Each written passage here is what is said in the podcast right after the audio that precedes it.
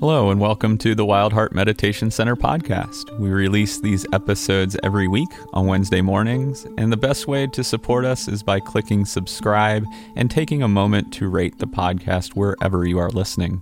If you'd like to support our efforts to keep the nonprofit meditation center open in Nashville, you can donate via Venmo by sending your donation to at Wildheart Nashville, or you can make a donation through our website, wildheartmeditationcenter.org, by clicking the donate tab. Peace and love. Hope you enjoy.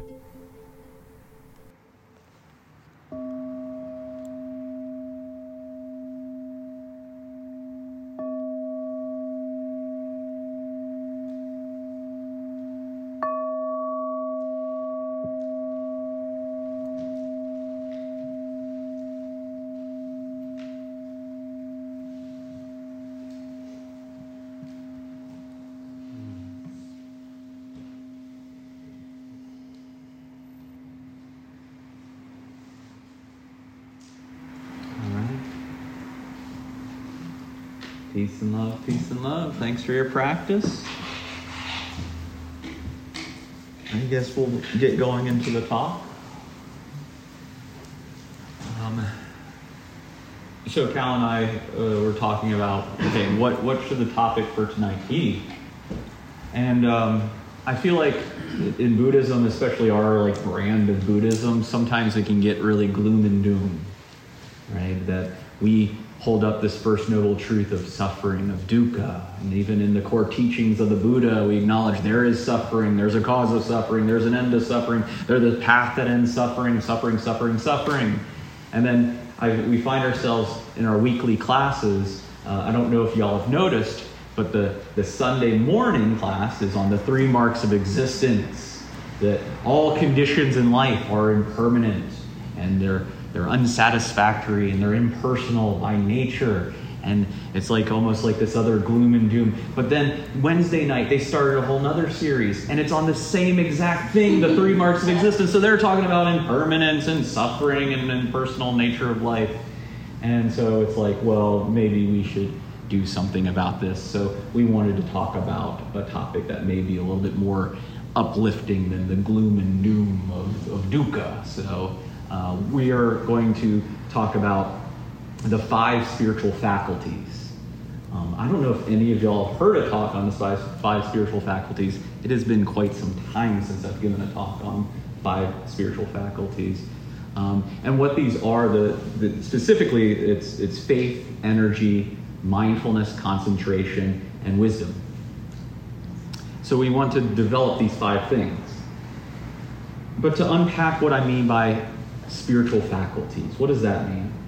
Um, to a certain degree, it means a couple different things. One, I've heard people describe it as virtue, so like the five spiritual virtues. But if you're anything like me, that word virtue is just ew. It looks kind of kind of gross because what images of virtuous people and morally superior people that are preaching their rules and restrictions on my life. And so I kind of appreciate appreciate that the virtue quality in Buddhism isn't so much of all out there, the ethics of out there, the morality of there. It's it's what's inside of us. So these are these virtuous qualities inside that we are looking at developing and resting in. The Pali Sanskrit word that this originally teaching come from, it is a uh, indriyas. So it'd be the five indriyas.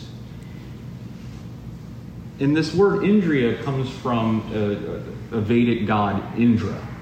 Not that the Buddha worshipped gods or anything like that, but at the time of the Buddha, Indriya was a kind of a popular god in, in Jainism, Brahmanism, Hinduism. And he, instead of us worshiping an external god, the Buddha liked to reframe these things and, and develop these qualities of Indriya within ourselves. So Indriya was a very powerful God.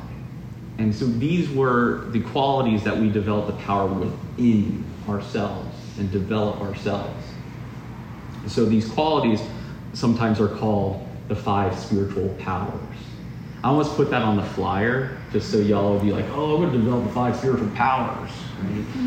so rather than you know flying or walking through walls or levitating, mind reading, we're going to try to look at these five spiritual qualities of faith, of energy, mindfulness, concentration, and wisdom. Um, so uh, let's go into it, right? right. Let's dig in. Thank you, Nikki. Okay, so the first of these five spiritual powers is faith. What comes up when y'all hear that word? Just take a moment and feel into it. And just, yeah, say out loud, like what comes to mind when you hear the word faith? Trust. Trust, Religion. religion,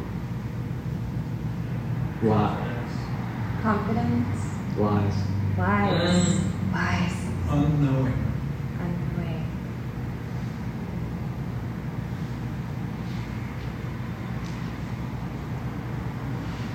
So it's kind of a loaded word, right? I've uh, I've heard one of our teachers here, Andrew, call it the F word before. And it's funny because we say fuck all the time, but like you, you say faith and everyone like kind of gets ick.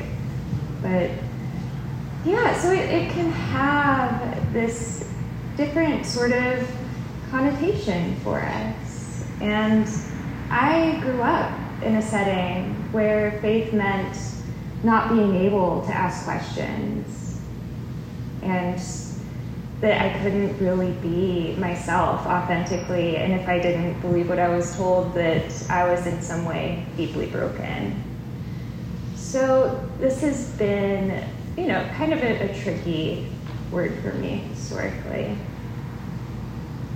But we're not talking about that sort of faith.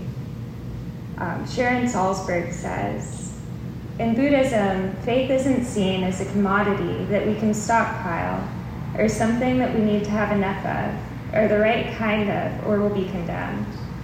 Rather, it's a process that unfolds as self respect deepens. Our insistence on knowing the truth for ourselves strengthens, and our willingness to question and wonder leads us on. So, saddha is the Pali Sanskrit word that the Buddha uses. And while it does mean faith, it's not a perfect translation. I read uh, somebody else describe it as a confidence born out of conviction. And that's something that's a little bit easier to get behind, right? Confidence.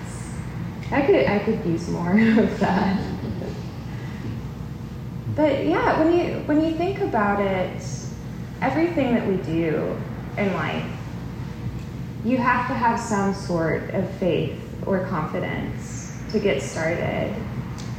Like learning a language or an instrument or going to a new place. You have confidence in your ability to do that thing. And it's the same thing with meditation you have to have that confidence to get started and to keep going.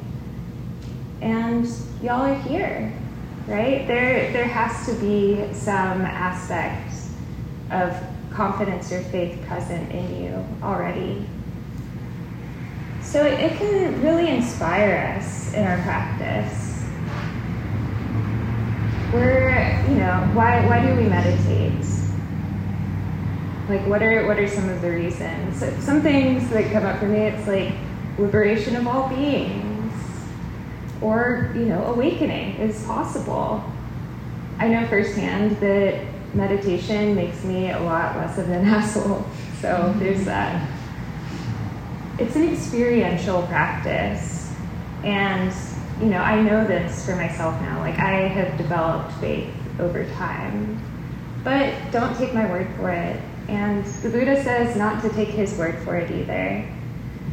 He says, Do not believe anything just because I said it, because a great elder has said it, because you've read it in a sacred text. Put it into practice. See for yourself what's true. So there's this word ehipassiko, see for yourself. And I love that about Buddhism. It's not, there's no because I said so. There's no, you know, blind, dogmatic faith. It's an invitation, this sort of inquiry. Like, see if this works for you. So we can hear these teachings all day, but and you can intellectually understand something. Like you can understand the truth of impermanence. But until you've practiced and you've seen it over and over again, you can't really deeply know something until you've experienced it. So he encourages this, you know, healthy doubt, this investigation. But there's another kind of doubt that can really stop us in our tracks this sort of wishy-washy doubt like is this even working? Like why why am i doing this? I'm just like sitting here feeling like an idiot. Like there can be moments that that sort of doubt creeps in that am i on the right path? You know maybe i, I should have listened to the the other spiritual people in the area. You know flying spaghetti monster people whatever And I felt this before, not with the flying spaghetti monster, but I, I felt it, this doubt, and Mikey's heard this, but I never meant to be a Buddhist. I was just trying to quit drinking. And so sometimes I just have these moments where I'm like, how how did I get here? How did I get here? It's And that doubt does creep in. But then I remember what it was like before, before I started meditating, how I felt, how I just couldn't stand to be with my emotions in any capacity. I, I couldn't stand to be in my body as it was without needing to chemically alter my experience. And I, I think of that and how much this practice has you know, been transformative in my life. And I, I remember why I do it. So there are different practices that can help us develop you know, more faith, more confidence. And one is reflecting on three refuges of Buddha, Dharma, and Sangha. And this is really helpful for me. I love it. There's a, a chant to do too that you, you take refuge, like it's a, uh, a practice. But taking refuge in the Buddha, this can mean the historical Buddha, like our, our boy and his journey, and you know, not worshiping him or like considering him as any sort of deity, but more as an example and an inspiration. We can look at the Buddha's story and see our own potential. Something that I really love, there's a concept in Mahayana Buddhism called Buddha nature, and it's that we have a seed of awakening in us, every one of us we, we all have a, a little Buddha inside us, and it just gets covered up. So every every human can wake up. Like the person who cuts you off in traffic, they, they have a Buddha in them too, as much as you do. It's uh, portrayed sometimes as a moon getting covered up by clouds. So we have this internal seed of awakening but it just gets covered up. There's a, a quote um, The Buddha nature, which is ours from the very beginning, is like the sun, which emerges from the clouds, or like a mirror, which, when rubbed, regains its original purity and clarity. So that's something that's helpful for me to reflect on, just my own inherent goodness, and coming from a religion where I felt sinful. I, I felt that I was bad and needed to follow a series of steps in order to uh, do something about that. It, it's nice just knowing that I am good and everyone else is too. And we can take refuge in the Dharma, the Buddhist teachings. They've been around for 2,600 years, and yeah, modern neuroscience is just starting to get hip to some of the things that he's been saying for a really long time. So we can we can take refuge in the Dharma, in the path. And finally the Sangha. And that's the biggest refuge for me. Whenever I'm feeling any sort of doubt in my ability on this path or in this practice, just talking to somebody from the center. It's amazing. You know, it's it's y'all that keep me going, my friends. So those are some things that we can reflect on when we're feeling doubting the practice and just not feeling that sort of faith that's necessary to keep going. So, the second spiritual power is energy. And the Buddha talks about this a lot. I think it's one of the most talked about subjects in the Pali Canon. It is Virya in Pali Sanskrit. Hopefully, I'm pronouncing that right. But yeah, energy is a big thing. Does anybody get sleepy when they meditate? Sometimes, yeah, happens. Or so restless that you actually get up at home, especially. it's just, uh, nope. I've done it. so, yeah, it's a really important element in our practice. And energy is necessary to bring any endeavor to completion. So, this word virya can be translated in a number of ways. It's not just energy, it can mean energy, strength, vigor, pres- oh, perseverance, and persistence. But it can also mean courage.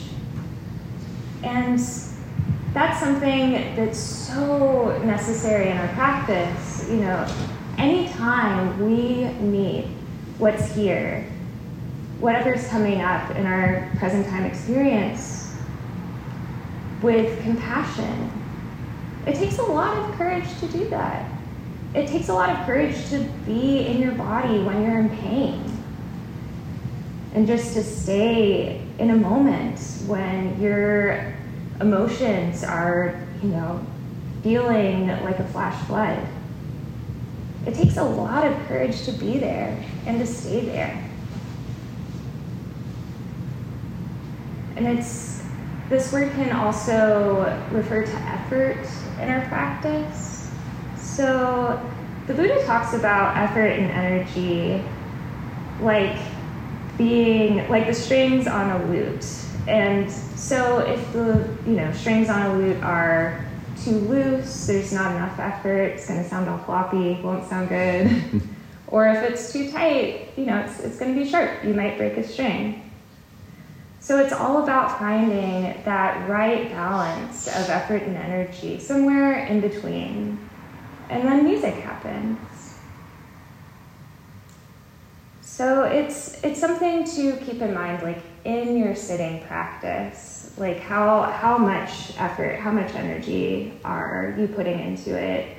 Are you, you know, too relaxed, going off into daydreams and not worrying to bring yourself back, or you know, I've had it doing noting practice where I feel like I'm just like waiting to pounce on the next thing, the next mental note. It's like whack a mole. So finding a good balance there. So this not only helps us in our practice itself, but also in keeping a consistent practice. You know, meditating, sitting down when we don't feel like it, when we're too tired or we feel that we're too busy you know, it keeps us coming back to the cushion, this perseverance along the path. And oftentimes, I found like, at least in my life, the first things to go when I'm really busy are the things that are most important for my well being. And why why do we do this?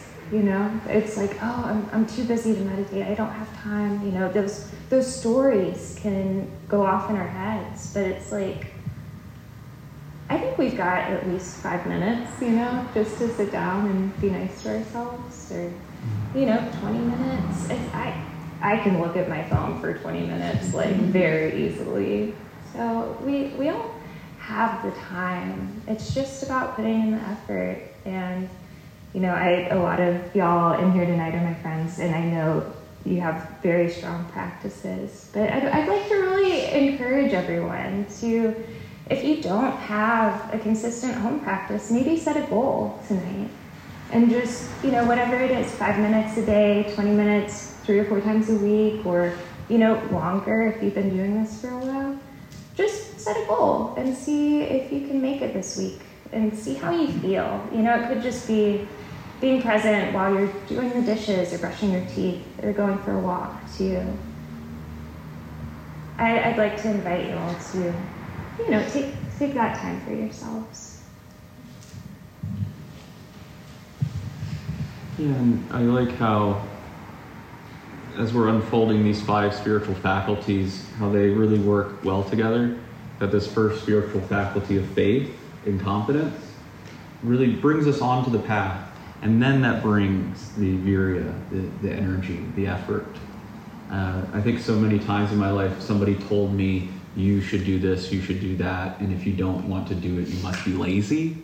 Like a prior generation dictating my life for me that I don't have confidence in, and if I don't want to live their life, there's no, your generation is so lazy. Well, it's because I don't have faith in what you're teaching me. And so I like how my heart guides me to the cushion every morning.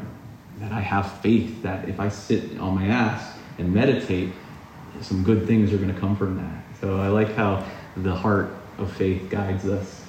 And then, so we start with faith, move into energy that comes from this, this faith, and then now we're on the, the virtue of mindfulness, the spiritual power of mindfulness. And as I brought up this idea that these spiritual faculties are called spiritual powers. I think I would, I could, having a mindful moment, while it may be not as um, excitable as flying, it's way more helpful for me. I could levitate on this cushion, great, but if there's hate and dread and terrible things that I'm believing my mind saying, I'm just floating and suffering. So the true spiritual power is mindfulness. Have you discovered that? that when you are able to have the mindful breath and come to a place where you're not taking your mind so personally, that you have this present time, non judgmental awareness of, your, in, of the present time experience, that you don't have to suffer in this moment. What a great power to have. You don't have to believe everything you think, you don't have to follow every impulse. You don't have to repress anything. You don't have to fix, manage, control shit. You can just breathe and be present with whatever arises. And in that moment is a great power of freedom. Here's the thing though we forget. We fall asleep. The, the hate fantasies in our mind get really seductive, and then we're lost in the world of resentment. But mindfulness goes, hey, remember, that's, that's just a thought. Come back. Come back. That's just a thought. Or we get really cravey, and our sense of well being is reliant on getting the next job, the next thing, the next person, and we're in that hungry ghost realm of consuming, consuming, consuming. And it's, hey, remember, your, your well being is right here and now. Or we go into the past and we, uh, you know, I wake up in the middle of the night remembering all the stupid things I did in high school. And go, oh, that, that's actually a thought. That's a thought. Come back, come back. And so that it's a wonderful power that awakening is available to us here and now. You know, sometimes we talk about awakening as some stage of enlightenment, and I'm sure it's those things. I couldn't tell you from personal experience, but I can tell you when I remember to come back to this present time experience, that that is magic. That is powerful.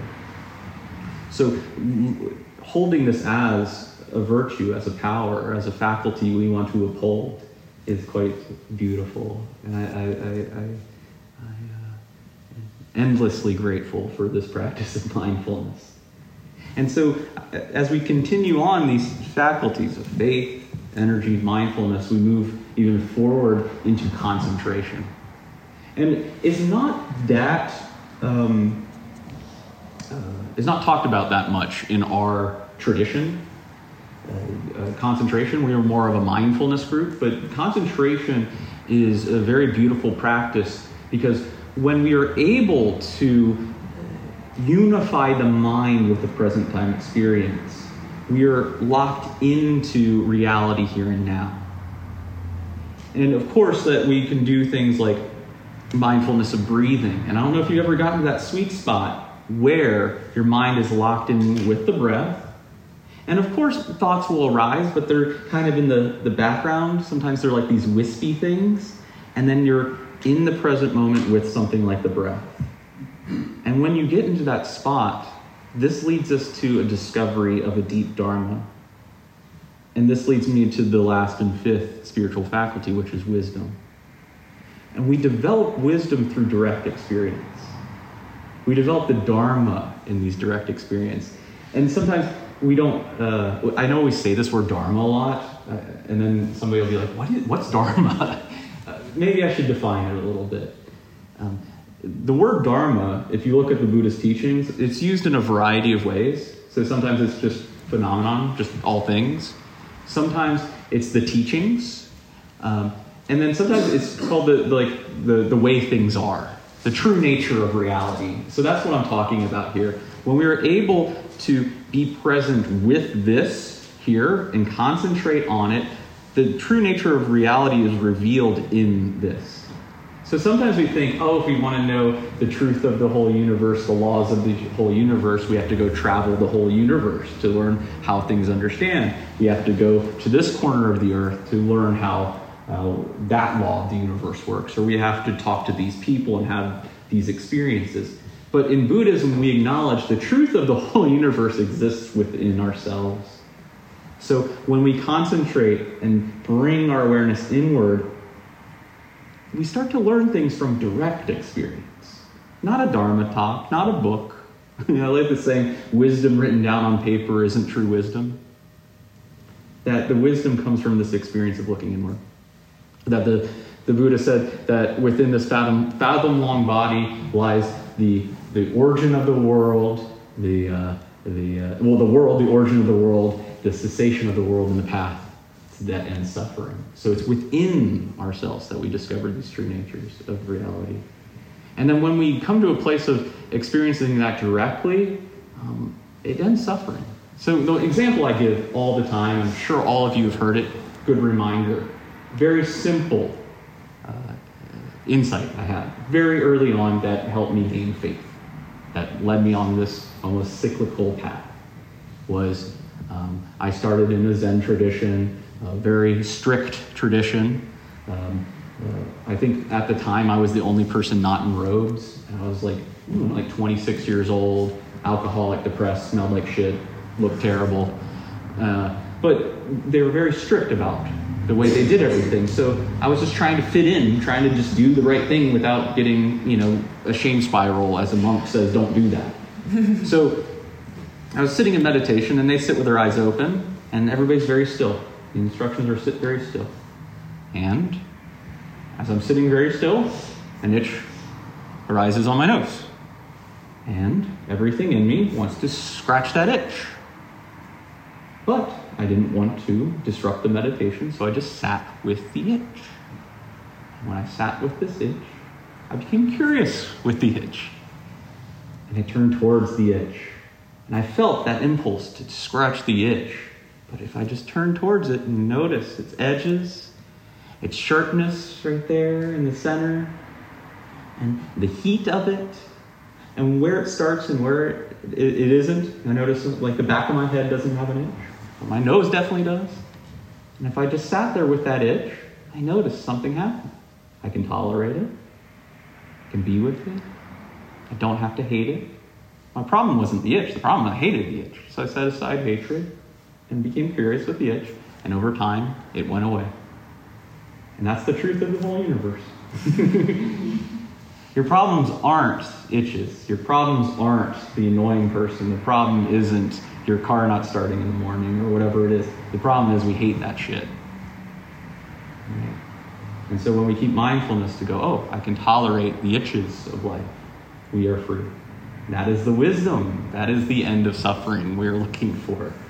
So, as we watch the rising and passing of this thing, too, they're giving talks on this, like I said, on, on Sunday and Wednesday on impermanence.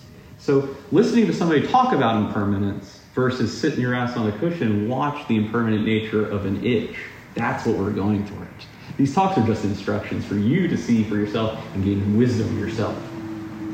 So, wisdom is much different than intellect. I don't know if you all know people. I know plenty of people. I'll keep them to myself that are very intellectual, very smart, but they are dumbasses, right? so it happens, right? So when we actually develop concentration and then the wisdom that comes from the direct experience here and now and let it show you uh, the true nature of all things.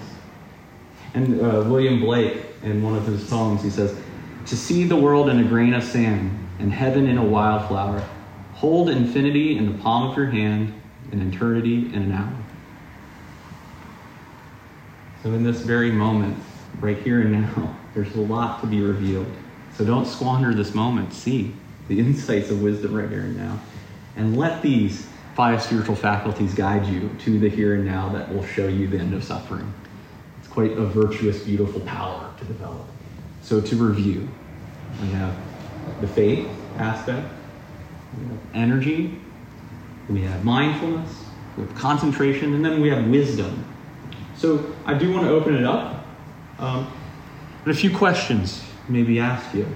That faith, we start somewhere. And where do you find your faith? I know a lot of us are intellectuals in the room. Maybe you read a book, Why Buddhism is True, or some neuroscience thing uh, got you into sitting your ass here. Or maybe as a person, you know, oh, that person seems to have their shit together. I'll, maybe I'll do what they do. And you ask them what they do, they say, oh, I meditate. So maybe that gave you faith.